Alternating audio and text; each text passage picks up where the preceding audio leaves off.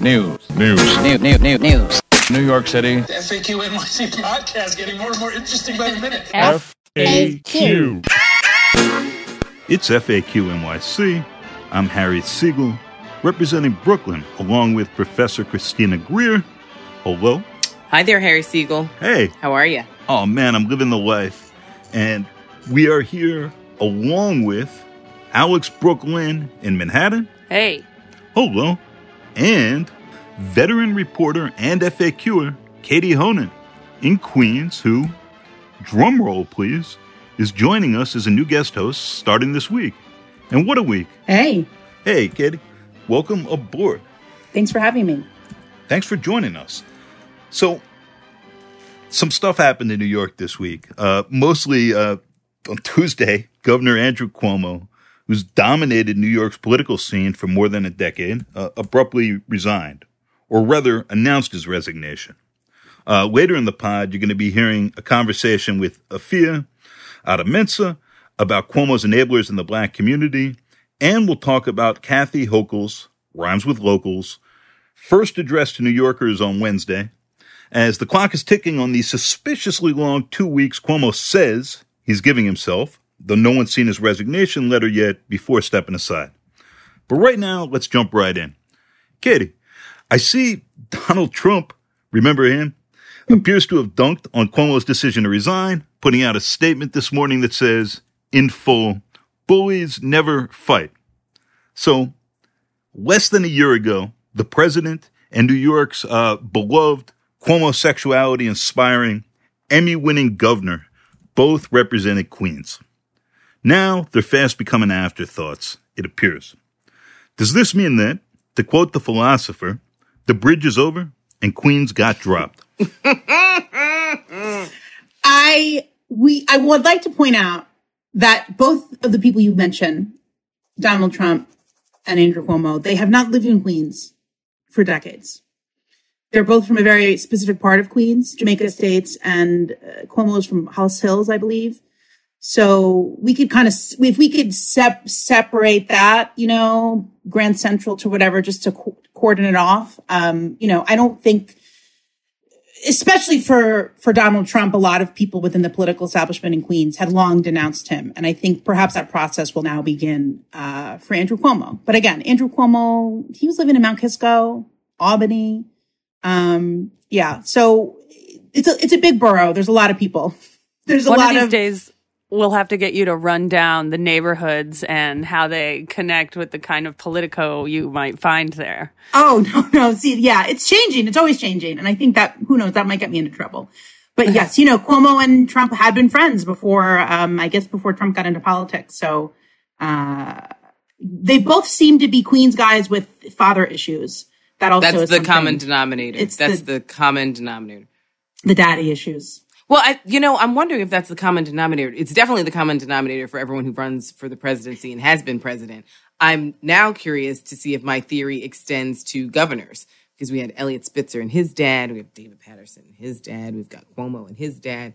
I don't know much about Pataki's dad, but I, I, I'm curious if this, like, the male Oedipal daddy drama extends to gubernatorial uh, leadership and not just presidential leadership. Yeah, I think it extends. Uh, you could look at Mayor De Blasio. He seems to have some issues with with his father and and you know his childhood and and what it was like. Very close with his mom. So yeah, this is. Um, we should. Is there a resident psychologist that we could come put on the show to perhaps psychoanalyze our elected officials? Ooh. I, I mean, you know, th- we're we're Jeb Bush is another big governor with daddy issues that we're uh that Yeah. uh I wonder George W. George W. Well, I would argue George H.W. Yeah. in the shadow of Prescott in Connecticut. Yeah. This is all we are ripe for an amateur psychologists over here, but that seems Yeah. to be like as you said, Christina. The I want to know more denominator. about Governor Northam's daddy issues from Virginia since he likes to dress up in blackface. Those might be a little more straightforward. Call me Governor Daddy will be the name of the episode. No, no, I'm getting Too- a lot of too- gr- grossed too out soon, faces Alex. here. Too soon, Alex. Right.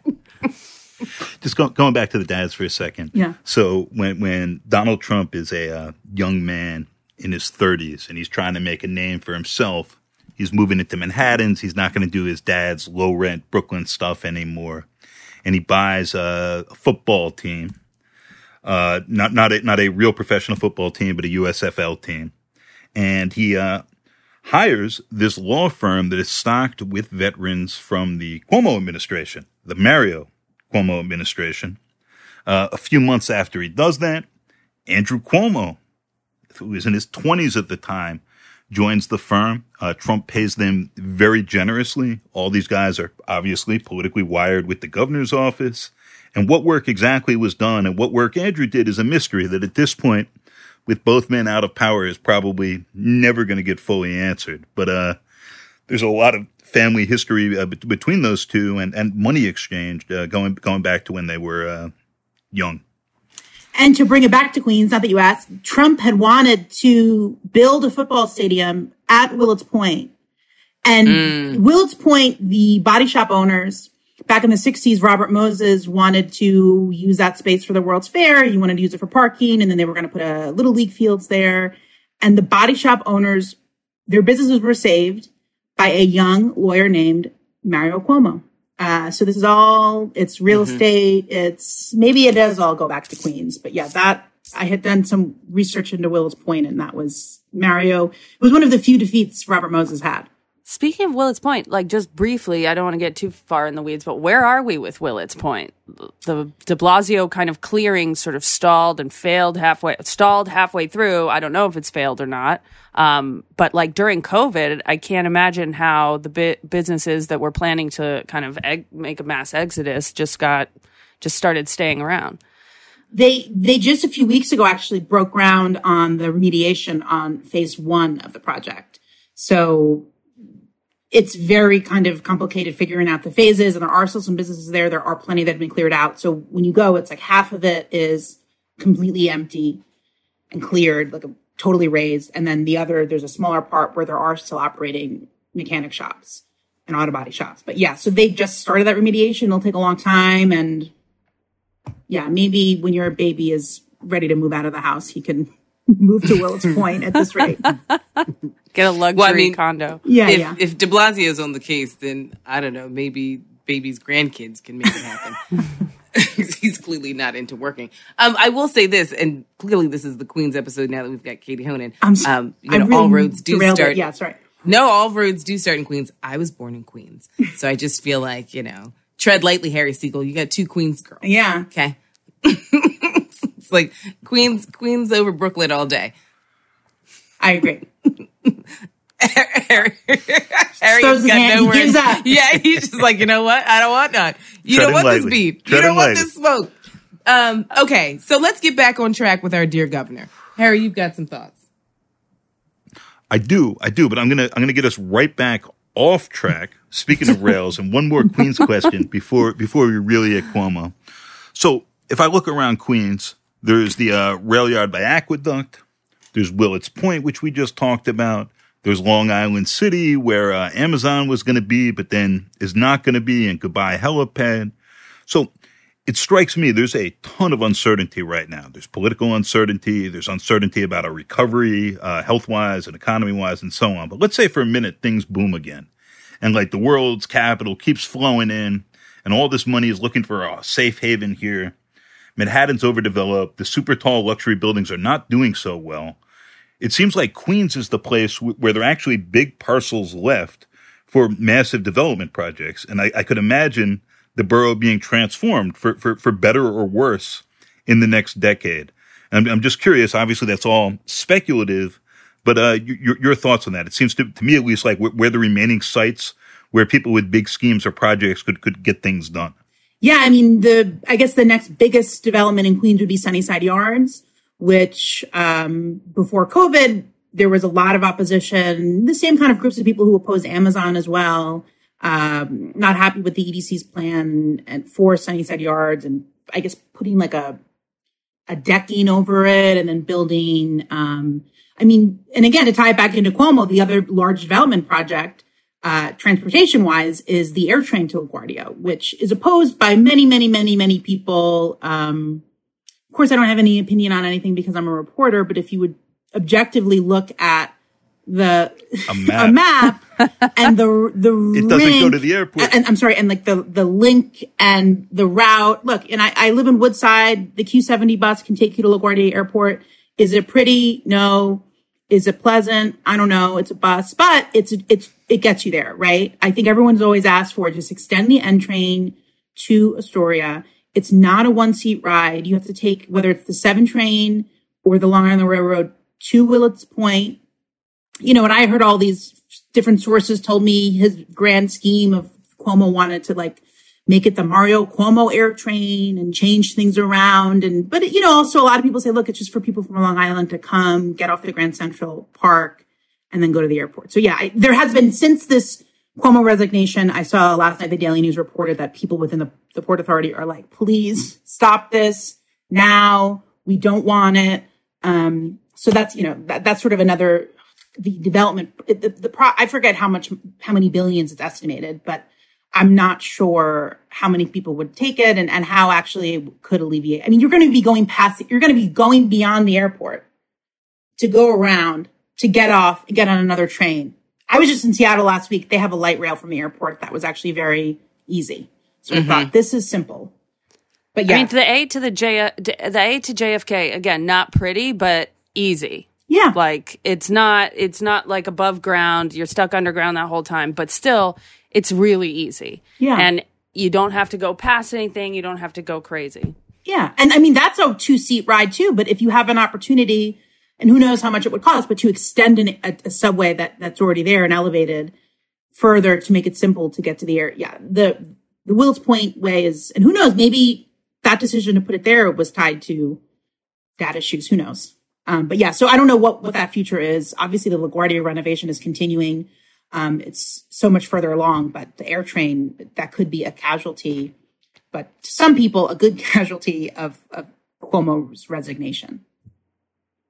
Quick shout out to Airport News. Um, this one guy, this one amazing guy, Jeff, just like does all the kind of like trade news on all the airports in uh, New, New York and New Jersey. And it's a fantastic read and it's a fantastic Instagram. So quick plug for that guy who I may or may not go hang out with uh, for FAQ in one of the airports one of these days. Oh. I'm going to follow him right now. Yeah, he's great. So back to Cuomo for a minute. Is this his political obituary? You know, it was widely noted that his resignation speech sounded a lot like a stump speech, that he's leaving with the big campaign war chest, and with it not clear if the assembly will proceed, I would bet not on impeachment, which means if they don't convict him in that, he'd be able to run again. And I would also guess that there won't finally be any criminal charges, just as there weren't for Spitzer or Schneiderman after they resigned. So if all that turns out to be right, this is a, a damaged, politically damaged man who's had a ton of power, but clearly doesn't see himself as done. And while in the course of trying to fight this, he kept saying, I'm just an, a grandfatherly guy. I'm a 63 year old man. I've noticed a lot of these guys start saying those sorts of things and like finding walkers and stuff uh, when when they're on trial in the court of public opinion or an actual court. But you know, then he gets into his uh, muscle car and like proudly walks away. This is a, a relatively young guy. I, is this the political end of Andrew Cuomo and the Cuomo family that's run New York for the majority of my lifetime? Uh, or, or, or is this a pause in a larger story? Do you think, Katie? And you know, obviously, we're all gonna find out. Yeah. Um, like you note that sort of older man. Oh, I didn't know it was bad. And this is the way I am. Oh, I'm Italian. This is what we say. You know, you have to take responsibility for your actions and the way people perceive them. Um, it's, there's plenty of people who maybe have really grating personalities, but if everyone's reacting negatively to you, you try to make adjustments. It's this sort of feigning ignorance at, at your age and in your position of power. Um, it's too late. And, uh, even in his speech, which went, it actually kind of took a sudden turn to the resignation. So much so that I will admit I went down to go put my clothes in the dryer because I said, Oh, I went into my building's basement. I go, Oh, this guy's going to go on forever. And then the elevator down, I'm like, Oh, he just resigned. So that was my surprise there. but I think he, even in, and I think um, some elected officials pointed this out, that in his speech, it, it he sort of he did apologize for some things, but then at the same time, you know, when you don't take the full responsibility for your actions, um, that's that's on you. And he'd been told by multiple people, and I, I think too, his ultimate downfall is not even so much the sexual harassment and the misconduct, but it is what is widespread and rampant bullying um, for years of his public life and other people within his administration and, and what they've allowed and the people who've had these high positions uh, in one of the largest wait is new york? No in, in, in the in one of the largest states in the country. Um, i was just listening to brian lehrer earlier and rebecca traister was on and you know there's this i guess myth that you have to be tough and you have to behave like this to get anything done.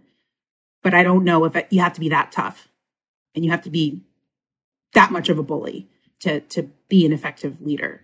I, I wonder, like a lot of people. Uh, mistake the that that tough bravado for what it takes to be tough like they want to show it on the outside but for me having experienced some of this having friends countless friends that have experienced a lot of this both in media and in politics like that it, it is a tough road to show up to work every day when you're being bullied like that or even whether you're being harassed or not but just to like have to meet that every day and still take on your responsibilities and show up and like not burst into tears at work. It's like a lot a lot of people talk about how tough he was on people but how tough did his administration like the people that worked for him the people who were bullied and who were harassed like how tough they must have had to be to just show up to that every day. You know, I mean, I've quit jobs in less than like three months over stuff like that. I can't mm-hmm. imagine doing it for a years. lot of the people who were bullied were then passing on. Right. bullying. I mean, that's that's You the. know? I think Harry, that's the nail on the head. It's a culture, and so just because Andrew Cuomo has left, you have say the biggest champion of the bullying and the fear mongering, but everyone else, you know, as they say, shit rolls downstream. So everyone in Albany has always said that like that is just what you do. You get bullied and, you know, played on a consistent basis, and then you turn around and do it to someone else who has less power than you. I mean, I think that's been my frustration, Katie. I know you had to change laundry, but his apology in many ways was a non apology because I still felt like he was low key sort of passing the blame onto other people and not taking full responsibility. Like, unless you fall on that sword completely, you haven't fallen. And he just, he couldn't do it. He wouldn't do it. And so it's just like, yeah, well, you know, I apologize to my gems, my daughters, but it's like, you still haven't recognized the role that you played in getting you to this point where you're now resigning. And he's talking about the media and all these other people. It still had that kind of witch hunt element to it as the undergirding of his statement. We just heard from his lawyer too, like right before that, going over Right. nitpicking every single uh, way in which that Tish James report was unfair to him. And I think too, in the way in which he said, I'm leaving, it, still painted him as the hero. And that I think also, as you said, kind of almost sounds like a stump speech where it's, I'm leaving because New York needs me to leave. And it's, it's not me, it's we. Well, in this instance, it is you, Governor Right. Cuomo. Um, so yeah, that it is him, but it's, it's very artfully done. So, and look, and I've spoken to plenty of really strong Cuomo supporters, people who I speak to people all the time who ultimately they do think it's political because a lot of people, women, it's all women who I've spoken to, they don't think what he's accused of doing is even that bad. And that's another, you know, that's a much larger discussion, but um, they're probably in the same camp as him. But yeah, his speech was, I am doing this for you. I love New York and yeah, and who knows? And again, of course, there's the political calculation of do you resign to avoid impeachment so then you can still run for office again? Who knows what will happen with that? So Kathy Hochul has been the lieutenant governor for most of two terms now. She she joins in part because Cuomo is forming the Women's Equality Party as he's running against Zephyr Teachout, uh, you know, feminist ally that he is, and has been sidelined. And you know, she's in Western New York. She's 300 miles west of Albany. Cuomo has been the culture, as we've been talking about, and that bullying goes downhill. But it also means in this vast government that there are all these Cuomo people embedded everywhere. in the state government, the Port Authority, the MTA, SUNY, all around, who have tremendous power and understanding of the levers of power. Is there some other bench that Hochul can reach out to? Is she necessarily going to be depending on Cuomo's people because we've had this monoculture for a decade and there just aren't really other people who know how this all works to turn to? Do you have a sense of how she will or how she should handle that? Because e- even pulling Cuomo out, all these people who have been part of his system, his way of doing things, and, and being New York tough, whether that's loving or not, whether that's actually tough or not, uh, are, are, are still in these positions of power. She's got 16 months to put a stamp on the office. Like, do, do, do you accept the people who are there? Do you find your own? Like, like, how do you expect that she's going to deal with that? For me, you know, I did a little bit of reporting when it was first sort of assumed Cuomo would resign. This was when I was still at the Wall Street Journal. So I spoke to people who knew her well, and the sense I got is she's very well liked. She is an extremely hard worker.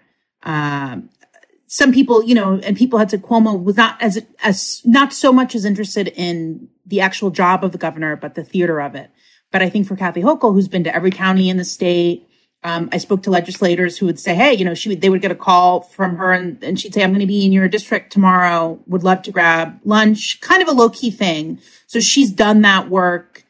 Uh, whether she was consciously preparing for this possibility, um, who knows? But she has done that work, and I think maybe this is. I'm, I'll be uncynical, right? Which I guess is the unstereotypical of a reporter, but perhaps there are people who've worked in government, the sort of permanent government, who for the past 10 years have worked in that Cuomo culture. But now that perhaps the biggest bully and, and other people are gone, they will fall in line if, if, if another leader is in there, right? So f- perhaps if they were kind of adjusting to who was in charge and now they can adjust to a new person in charge. And if it's someone who's a little bit more low key, someone who isn't who someone who isn't Andrew Cuomo, that they could still do their jobs effectively. Because I think to do a full house clearing, it just seems impossible, and the turnover would be a lot. And you always have those people who are doing most of the work, but are kind of shielded from the the top person. She made her bones in uh in, in Western New York as like mm-hmm. a real conservative Democrat. Yeah, like we're not going to accept your uh your driver's license for illegal immigrants, governor dictator sort of yeah. stuff then gets elected to Congress because in a basically Republican district because there's a crowded field. The district gets redrawn. She loses her seat. And now she's been part of the, this Cuomo world at the periphery for a long time. But I'm just trying to get some sense of how she might behave as, as, as governor. Like, is this going to be a Gillibrand like thing where someone who's been playing one position is uh, elevated to another and their, their, their politics shift to match? Uh, or, or, is she very strong in these beliefs, or do, do we have much of a sense of that? I know on the, the driver's licenses, for instance, she's without directly saying so, walked away from that position. Yeah, I'm really curious how a Hochul uh, Adams relationship plays out. I think it. I think this is big for Adams. Yeah, right? I think it plays out pretty well because you know Hochul's moderate to conservative. Adams has that vein. And I think that they're both, I think she's a little more brass knuckles than she puts forth. And I think that she and Adams will find an understanding. And what does that mean for the progress? Adams is the top elected uh, Democrat in New York now. He, he's been talking about himself as the face of the party. He said that when he was next to Andrew Cuomo, like less than a month ago, I think. And like suddenly, like this doesn't happen often. Like the mayor is really in the driver's seat. Everyone running for governor, including Hochul, is going to want his endorsement and kiss the ring, and he, he come up there and uh, make make make some some real demands. He brings a base of voters, and uh, this could be good for New York City. Maybe I think it's great for New York City because I mean, think about the people thus far that you know are sort of in the conversation. There's Kathy Hochul. There's Tish James, Brooklyn. There's Jumaane Williams, Brooklyn. Right? I mean, there's you know some some. Well, there's De Blasio, Brooklyn. Um, there's some Long Island folks and obviously some upstate folks, but you know, Eric Adams is in the position where you come to him. I mean, this is Kathy Hochul's what the first non-downstate governor that we've had, Democratic governor, in how long? I mean, if nearly a century since FDR, right? For anyone north of Westchester. Yeah. So I mean, she's got to she's got to kiss a lot of rings. Um, but the good thing is, I think for her is that she's been doing that Schumer style. Let me roll through these districts, so I'm not totally brand new. She didn't really have a policy portfolio or kind of you know that's the role of the lieutenant governor. They're not strong lieutenant governors in this state, or I would argue maybe any state. Um, but you remember when when Paterson became governor overnight? I mean, he was like, uh, "I don't know, I don't know where anything is." Like, I've, Spitzer never invited me to any meetings, and I think that Cuomo and Hochul are kind of similar in some ways. She's just been doing her own thing, and she's been slowly but surely distancing herself from him as she could read some tea leaves coming down the pike. So it'll be fascinating to see how Eric Adams uses this power uh, next year when we were I thought we were going to have just a relatively quiet primary season, but clearly we're all back in the saddle again. What does this mean for the uh, for the uh, assembly, the state senate progressives? What does it mean for the the state senate progressives who were all elected, the anti IDC folks uh, in 2018? You know, Biaggi, Salazar, uh, AOC before that, um, Myrie. I think they could continue to be adversarial to the governor. I mean, Cuomo was a whole other animal, but with Hochul, especially because she's a bit of a more conservative Democrat, um, clearly they will not be aligned on a lot of ideology. But I do wonder if Kathy will at least try to do the peacemaking thing, and then so will these legislators now that they're sort of, or at least try to say, look, we're trying to get things done. Let's see how we can we can get it done. Um, but I guess it will just depend on what she says in her when she actually takes takes over. It's going to be. I feel like it'll be a long two weeks uh, until she becomes the governor.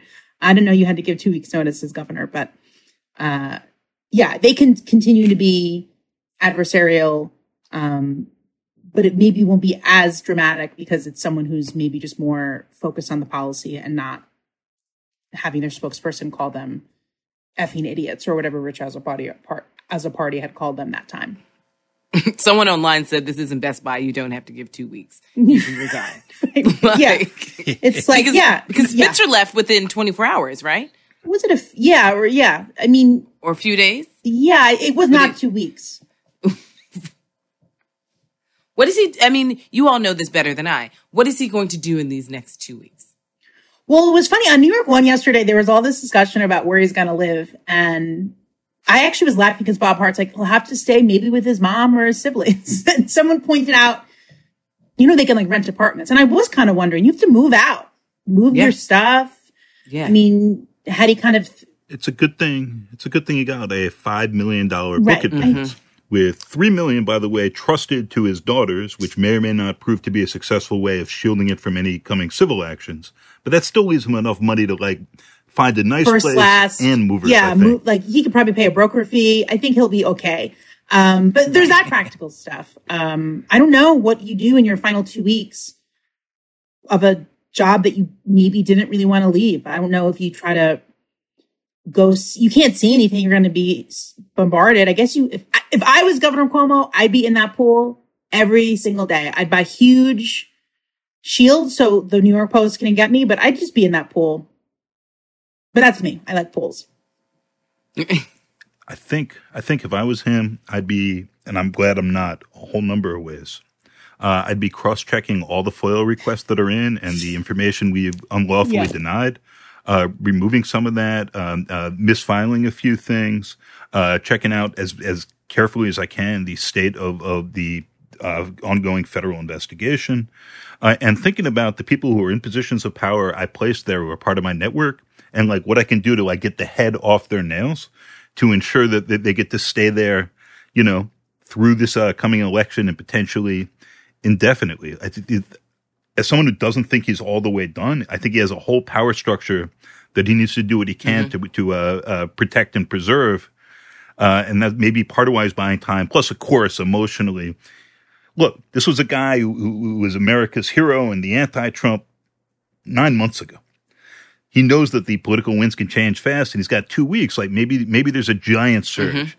Maybe uh, Ebola comes back, and he, him and Murphy can start a new uh, quarantine, like he insanely did with uh, uh, with Christie.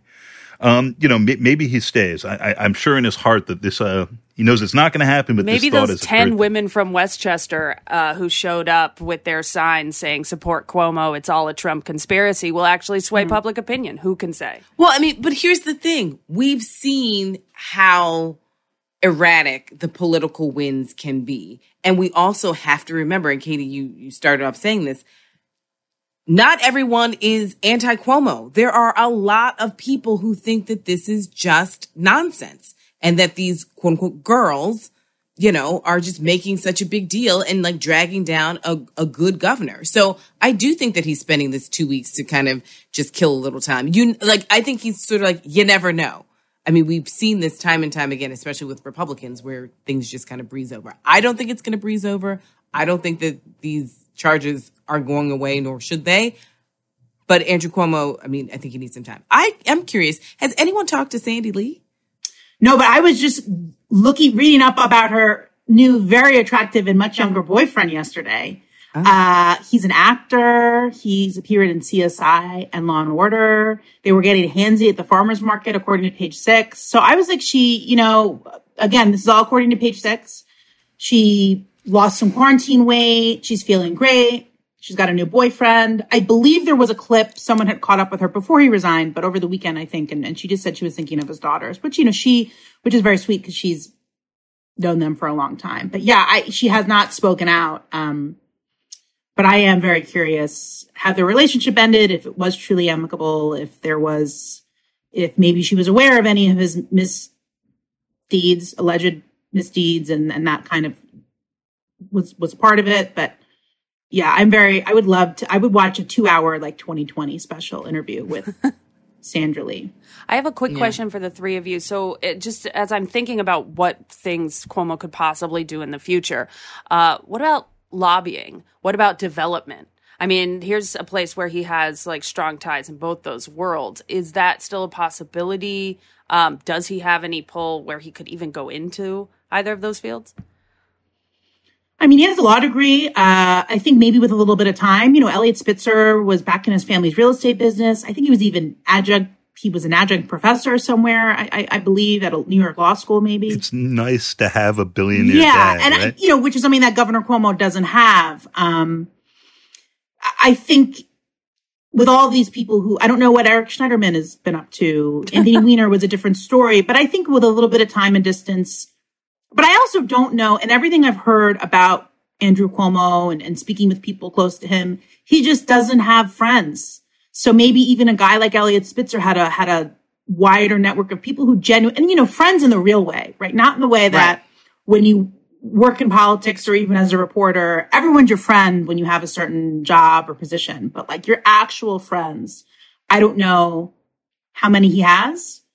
Um, I guess it was Joe Percoco, but yeah, I don't know what he could do. I, I think it'll take a little bit of time. Um, but I was thinking when you mentioned that the, the women who are still supportive of him, just this thought of how you do think of people can be two things at once, right? And I, mm-hmm. I think you mm-hmm. can acknowledge Cuomo's role at the beginning of COVID and the work that he did to comfort so many people and and and what that meant to people with who he also is within these allegations. And it's very difficult for anybody to, you know, and I think of I first heard this quote from the miniseries based on the mayor, former mayor of Yonkers, but show me a hero and I'll write you a tragedy, which is F. Scott Fitzgerald. And that is it. I think when you build people up to such a mm-hmm. way, mm-hmm. that's what happens.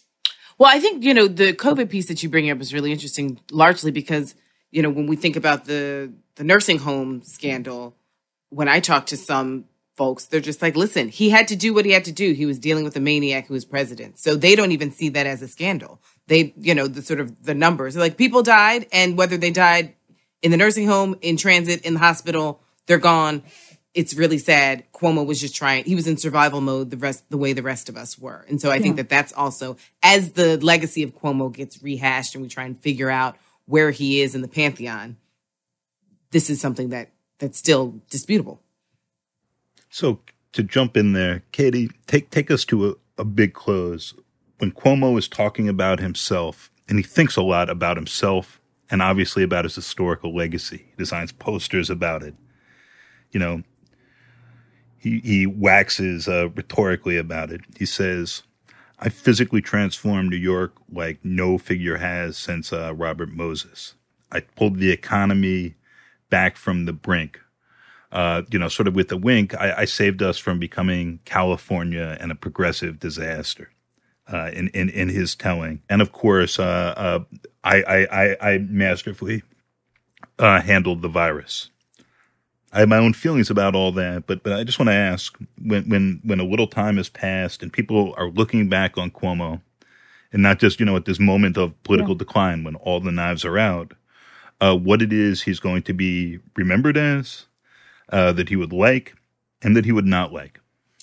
I think COVID will loom really large in that legacy, even though you know he was around for Hurricane Sandy and, and other kind of and even Hurricane, Hurricane Irene for parts of upstate, the damage that was done there, and how he stepped in that governor of action. But I think it's COVID. It's the year 2020, and it's that steady figure that he was for so many people around the world.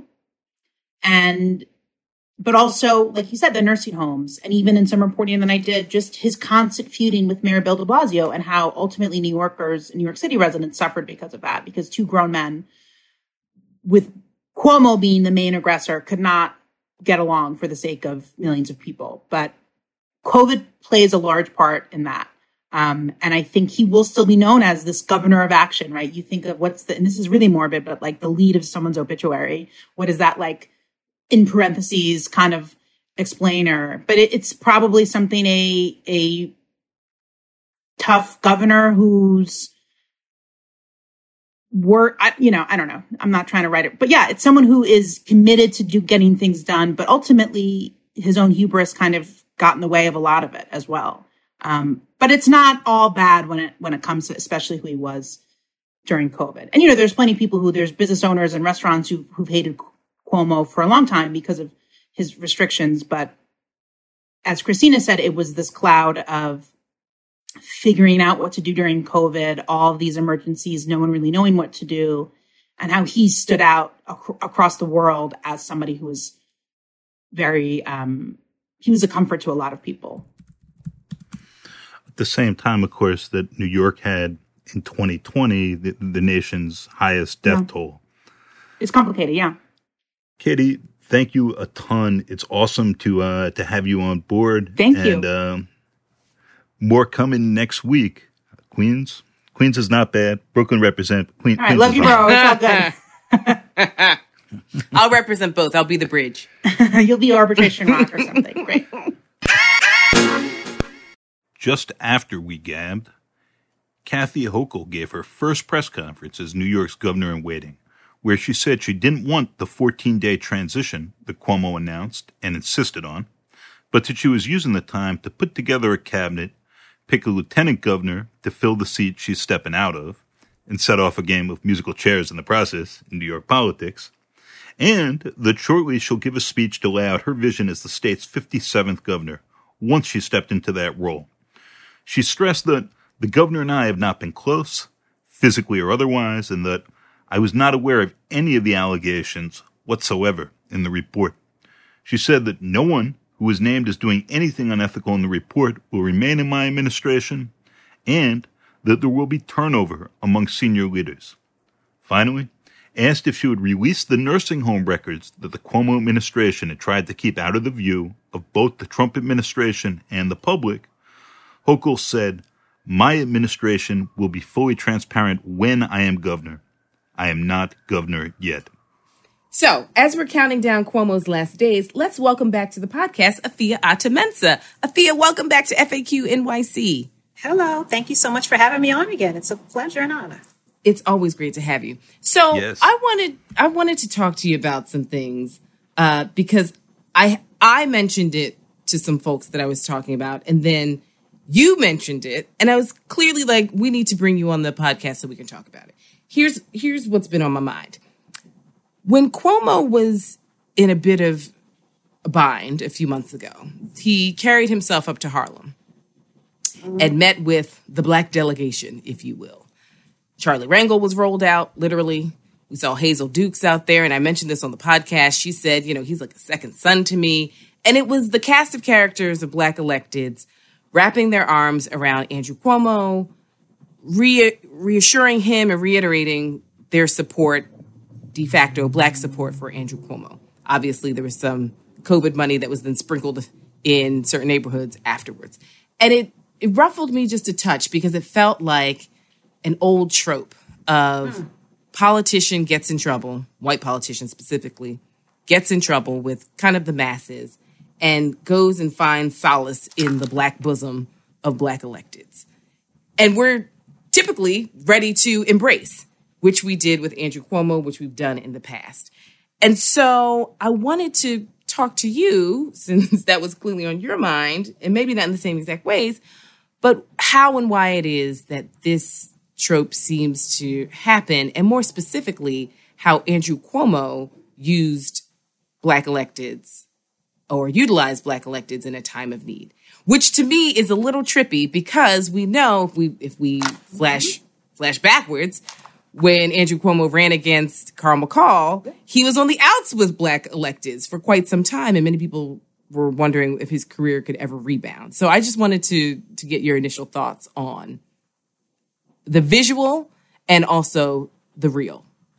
No, I, I just so deeply appreciate uh, being able to have the conversation because, as you all know, it's it's nuanced, right? It's it's something that was definitely sitting heavy on my spirit as we both um, look to, with respect, the the survivors of uh, Cuomo's ire and harassment. I think we have to have an expansive conversation about what allowed this syndicate to move for so long, right? And so I'm not at all saying that Hazel and, and some of the other entities and institutions in Black communities were of the same ilk of enabler as others, right? I'm not going to put that on them, but I think we have to be honest that there were a whole circle of people who didn't just enable, but saw themselves as benefiting from an individual who was openly abusive and hostile, not just towards women or some of the white women who he did, but to whole communities, right? And was allowed to use the idea of support in black communities as as a shield when he was doing wrong, right? Rightfully, like openly and notoriously doing wrong. If we, even if we want to, for a moment, sidebar the allegations of all these women for decades, right? Cuomo has um, utilized the threat of the support of black clergy, the threat of the support of um, well-respected people in black communities like uh, Mother Duke and others uh, to hold at bay any type of accountability on his actions. And so for me, as I come to this movement as an organizer who's fully invested in this idea of, of Black liberation and this idea of dignity for our communities, I think there has to be a space where there is accountability that's that's tension filled, but hopefully in love to some of those orchestrators, or at the very least, um, enablers of Cuomo's abuse and toxic hold on the state of New York.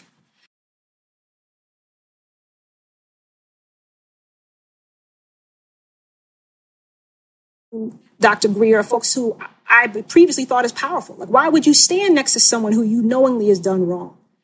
Again, even if you didn't believe all, the allegation of all those abusers, we can all agree that what happened in the nursing home was. I don't. I, I want to be classy on this because you know my mama listened to this podcast, but surely thousands of dead abuelos and abuelas should cause someone to question, right? The Moreland Commission. I mean, the, the the list goes on.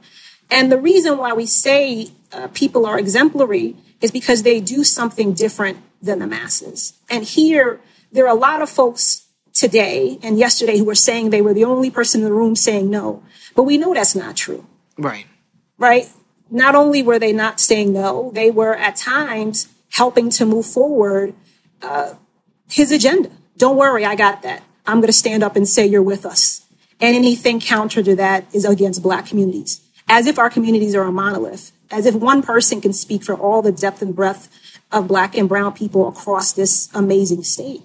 And I think a real reckoning about confusing individual power with community empowerment and how folks were, I will say, what deeply saddens me, seemingly zealously moving for their own empowerment um, at the sake of communities, at the sake of in, over individuals, um, and how that allowed a culture of harm to continue. And I'm not going to use this this uh, nebulous, toxic phrase that folks use, like, "Oh, they, you know, they were doing harm." It's like, no, he was not just grabbing women, right? And and but he was threatening people's livelihoods and careers, right? Yeah. Like the the Cuomo that everyone talks about off the record, that's now being forced on the record, is him calling and cussing you for filth on the phone at night, talking about how he's going to ruin your life.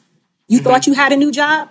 Yeah, I called that employee. You dead there until you do it, right? Like, so there was this whole orchestration. When I say syndicate, I don't say it lightly, right? And a syndicate is an organization that has to have institutions that acknowledge it, accept it, and play by their rules.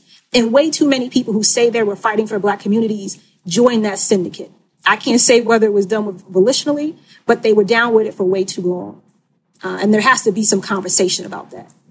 Well, so I mean, this is why I think your your use of the word power to me is really important because what that display when Cuomo went to Harlem, which I think is just you know that's a whole book in and of itself when Cuomo goes to Harlem. When you talk about But the it- visuals alone, the visuals alone that's that's a volume right Mm-hmm. but it reinforced to me how the black power structure is inextricably linked to the white power structure yes. the white power structure in some ways is linked to the black power structure and that's what cuomo was was nodding to in, in some ways. In a time of need that's when the white power structure is linked to the black power structure. But by and large every day the black power structure is completely entangled with the white power structure. And when when the white power structure moves, so does the black power structure, and it's it's not this autonomous power where it seems as though people make decisions based on right. They make decisions based on strategy.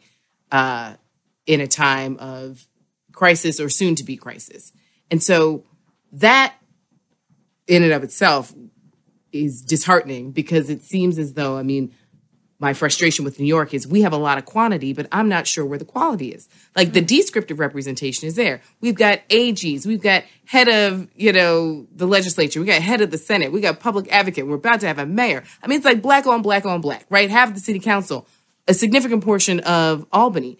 But what is changing substantively in the lives of black people in the state of New York is still called into question. And we can't only blame Cuomo and the the culture that he bred. There's something else in the water, and that's the piece I can't seem to figure out. I agree wholeheartedly, right? Like we're in a situation where we as a state will have in appearance sake, right, as as far as representation, the most quote unquote powerful blacks in office at all levels of the state for the first time in history, and still have a situation where the substantive material everyday experiences of black people in this state will not have changed. Right? Not one bit.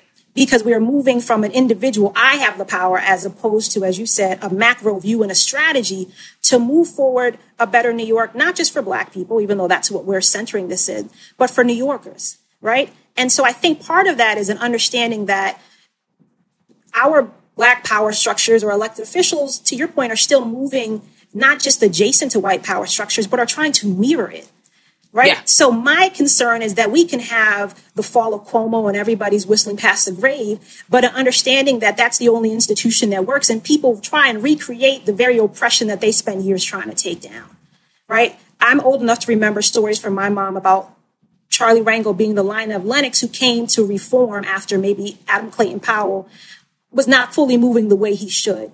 And it speaks to that when you stay in office too long, sometimes you may forget who you're supposed to be moving for. And so for me as a young black woman, or I'm just keep saying young, Hey, listen, we're gonna ride this wave until, until, we're 95. until somebody try and check it, of folks who, we, you know, this is a, I began with a nuanced conversation because not, I'm not, you know, what I, I guess some of my ire with my comrades who are on, who are about, uh, are on the progressive side, for lack of a better term, is this lack. Of no one is all one thing, right? No one's all a demon or a deity. And so I have a deep respect um, in one instance for folks like Mother Dukes and Charlie Rangel, who've been putting in work longer than I've even been thought about on this earth.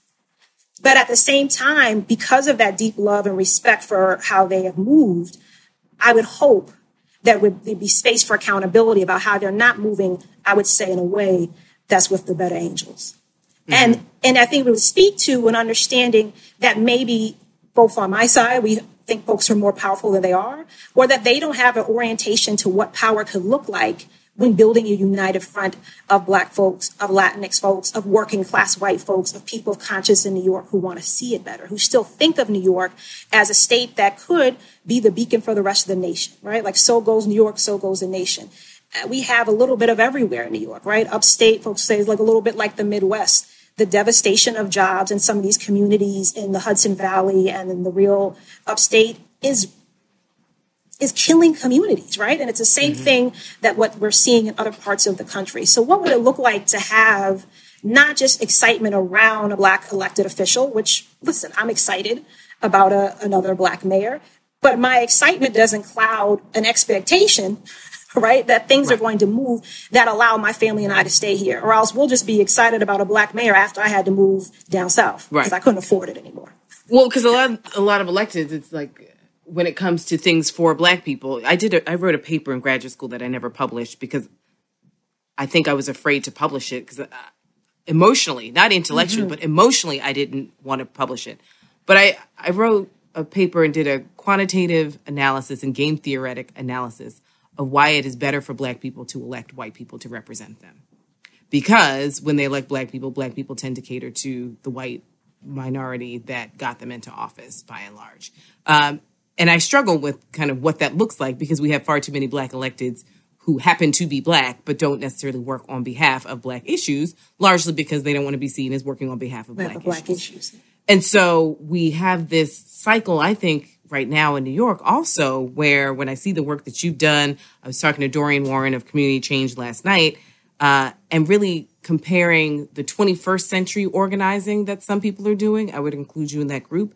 and the 20th century organizing that we're seeing with, you know, Uncle Charlie and Hazel Dukes and a lot of folks who still understand what levers of power look like, but it's not necessarily in a 21st century model that pushes white electeds, especially, to do more than what I would argue is the bare minimum. Because I don't understand how we have the quantity that we have and we don't have any substantive life changing policy proposals. And I understand that there's a local, state, federal conversation that that has to be had, and there's money situations and historical context. But where Black people are in New York is highly disproportionate to the amount of representation that is present in New York, and that's a that's something that we can't just put on Cuomo.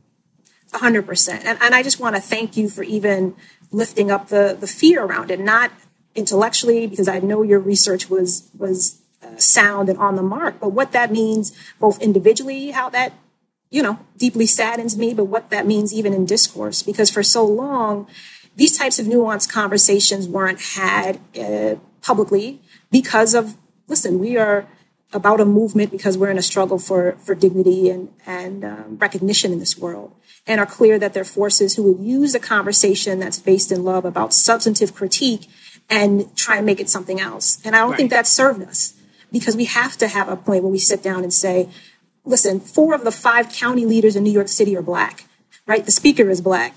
The head of the Senate is black. The AG is right? Like the mayor of the second largest city is, could be a black woman, right? If India wins. And so at what point do we say that representation is not important, but is not the paramount issue when make, making tangible change for people in this world? Um, and it gives me great sadness because I, uh, to go back to your initial about the visuals of coming to Harlem was, you know, largely seen as the black mecca of the world forever. I'm the child of immigrants. My father came here. He came to Harlem from Ghana because it is, you know, he said, Fia it is Harlem, right? That where's a black man go? You know, I know Eddie right. Murphy went to Queens. Kofi came to Harlem because where else would you go? So the fact that he could come and, and dispatch folks so quickly to stand like a wall behind him to try and shield him from wrong that he has perpetrated on black communities mm-hmm. is astounding to me particularly when i think about the historic and current role that black churches have played right? We're talking about individuals but i also want to add entities and institutions to the conversation right? The, this uh, parody that folks sometimes trot out of I'll just, you know, click my heels and get a pastor to stand next to me or get a reverend to stand next to me and that's going to make things all right. When we know that there are people of the cloth who are fighting every day to make this state better and who really take uh, faith and action to mean something in their soul and spirit right for him to try and use and i'm talking about the governor, soon to be former governor, try and use institutions that have played, uh, I would say, uh, an immeasurable role in saving our lives and changing the quality of the life for Black people, not just in America, but across the world, as an orchestration of his power uh, and this pawn game and this thirst sickens and saddens me, mm-hmm. which is only more so done by the folks who willingly did it. Mm-hmm. Right? When you started talking about just even the history of how this man had been able to be a chameleon, I'm old enough to remember where it was like Cuomo stopped what should have been the first black governor, a man named Carl McCall right? Now all of a sudden he's all good because right. he's got some colored sprinkle in and he gave some money allegedly to whoever you know needed to. And mm-hmm. what was all this done for a pop up COVID center in your church? Right. We not worth more than a pop up pastor. Right. I mean, and that's I think that's my frustration. It's like the crumbs, the crumbs that, that these elected al- officials are still excited about, as as we understand the challenges that face black communities specifically and explicitly and i'm not even talking about during covid but the excitement for crumbs is disappointing and i mean and harry before i, I bring you in you know it, it's one of those things Afua, where even this conversation i feel like is somewhat of a landmine like we're walking around yeah. landmines because like let's be let's be 100 mm-hmm. if this was chrissy and Afua on the phone this conversation would look real different mm-hmm. and we would have a lot of name checking that we're not having right now because we're still i think that there's an age thing that's going on there's a there's some 100%. gender elements to this where we are being respectful and we also th- these conversations i mean this was why it was so hard to write black ethnics because you never want what you say or write to get into the wrong hands which we know can happen and this very nuanced conversation that we're trying to have can fall into the wrong hands and be weaponized against black people 100% like not just us, just black people, black, black people generally, black mm-hmm. electeds. And so having this conversation behind closed doors, but then slowly but surely opening the door so we can have it honestly is like what we struggled with under Obama, what we'll continue to struggle with under Eric Adams. I mean, I, you know, we talked about this. The second Eric Adams was elected, I was like, I can't believe I'm defending Eric Adams hard right now to certain folks.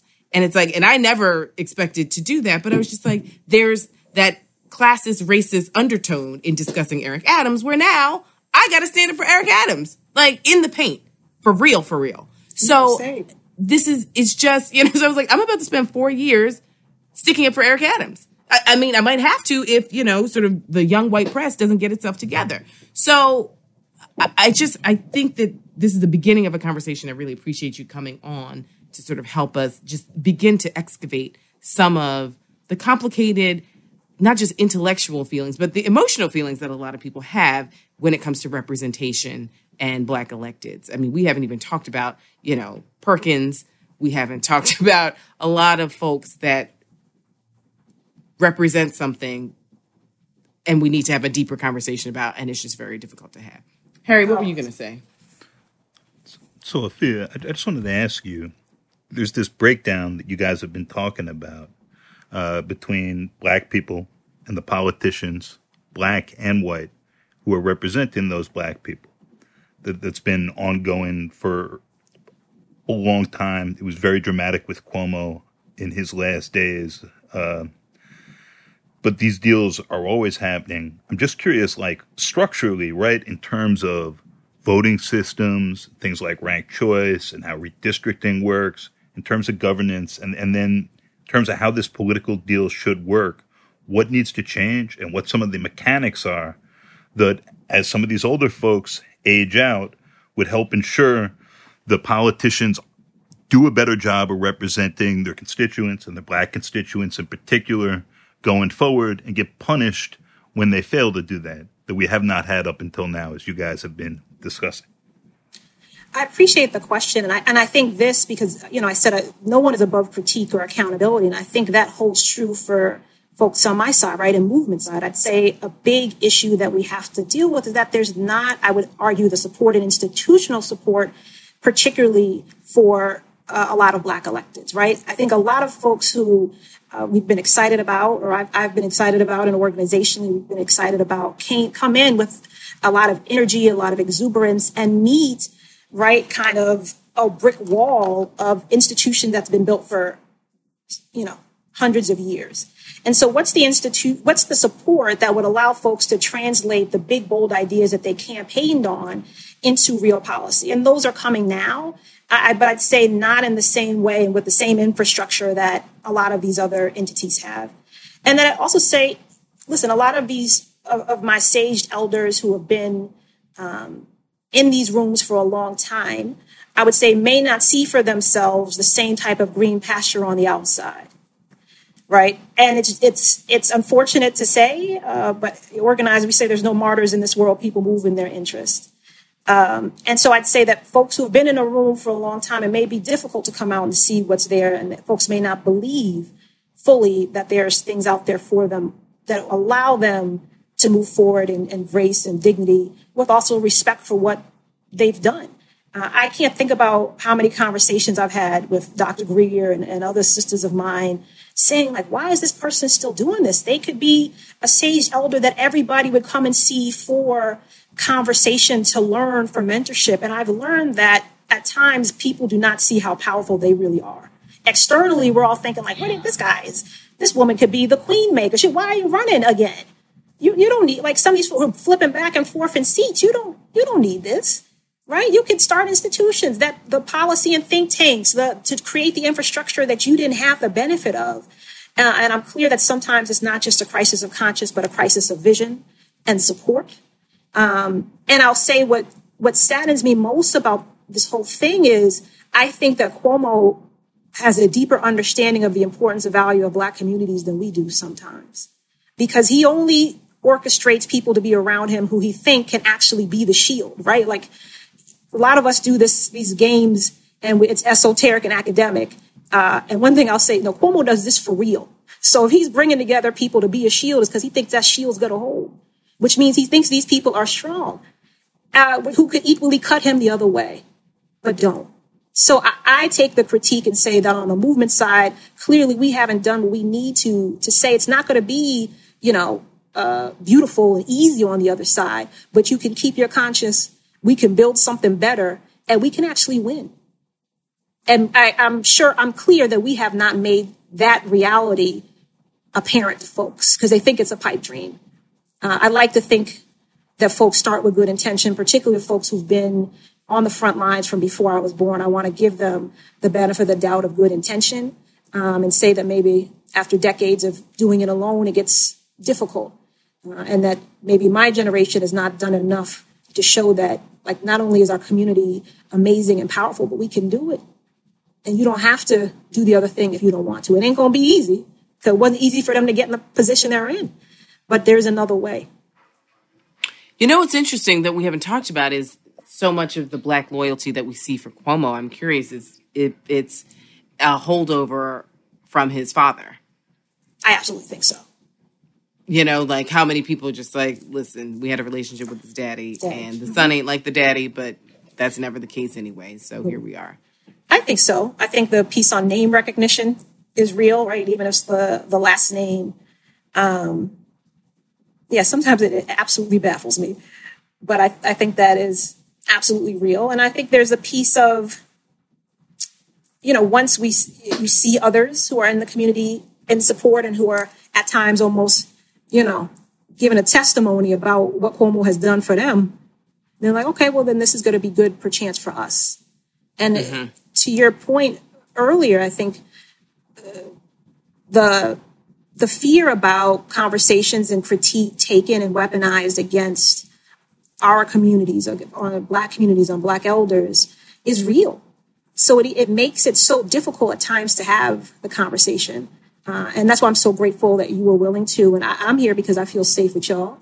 Um, and, and have learned because I'm just so deeply saddened by this that I think we have to be in a point where we're ready to have some courageous conversations in love um, and fight fiercely if it is weaponized. But the idea of just having it on the phone um, or with, you know, a sister circle uh, is not about power building. And this is going to replicate if if conversations aren't had. And, and I also mm-hmm. feel it's important to know that I, I'm hoping that a lot of communities are having nuanced conversations, right? Because when we talk about feminism, there were a lot of women who were lining up to be toxic too, right? So I hope there's a whole Oh, lot yeah. of reckoning in different aspects of community in the midst of the Cuomo fallout about what could have been done and how it could have been done better. Uh, Well, I so mean, that's listen. what makes me a little freer to have that conversation Yeah. about this aspect.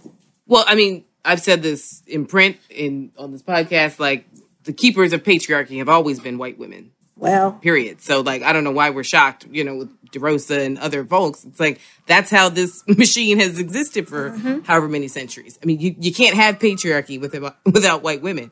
Uh, and Cuomo got that too. Like he understands Yes. these intersections. You know, the Women's Equity Party, Christine Quinn, cut it out. You didn't know. You didn't know this was Lord of the Flies.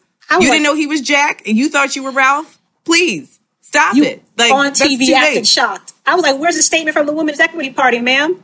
Where's the statement? what had happened?" Why was it formed? Right. You're shocked that he did this when he formed a whole party to Right, take out another party and propped up a like. to take out another woman to ask you to carry the water to do so. Stop it. Like, you know, if you're going to do it, do it. Right? If you're going to be a monkey, be a gorilla. That is the phrase. Mm. So, like, if you're going to carry his water, carry it across the finish line and say, I did it. I did it to take out another woman. I did it to have a job. Like, I knew what this was. I got two eyes and two ears. Like, don't pretend now that you're clutching your pearls and it's like, oh my goodness, I was taken advantage of. I'm a damsel in distress. No, you're not, Christine No. Quinn. No, you're not. Because you sided with Mayor Bloomberg and you knew what you were going to do when you're trying to be mayor. So, like, you're smart. Like, don't be smart and then try and act dumb. Because we know you're smart. That's why we rolled with you in the first place. So, I think that, you know, when we look at so many women in Albany, like the reckoning, I think a lot of people are like, the men, the men, they're probably shaking in their boots. It's like, but the reckoning can only come if it's the men and the women. Women. Like, and, until we have that conversation, which I don't know who wants to have that one, but black women have been clamoring to have that conversation mm-hmm. with our first, second, third, fourth. I don't know what wave of feminism we're on. I'm out of it. I'm like, I'm good. Y'all figure it out with your pink hats and call me later. So I just feel like here we are in this moment where we're about to have Kathy Hochul, who has distanced herself from the governor. Because she had no idea. She had no idea. No idea. She has no, No idea, that he was I, I don't know. I don't know what that man was doing. Uh huh. So here we are again. See previous comments from 30 seconds ago.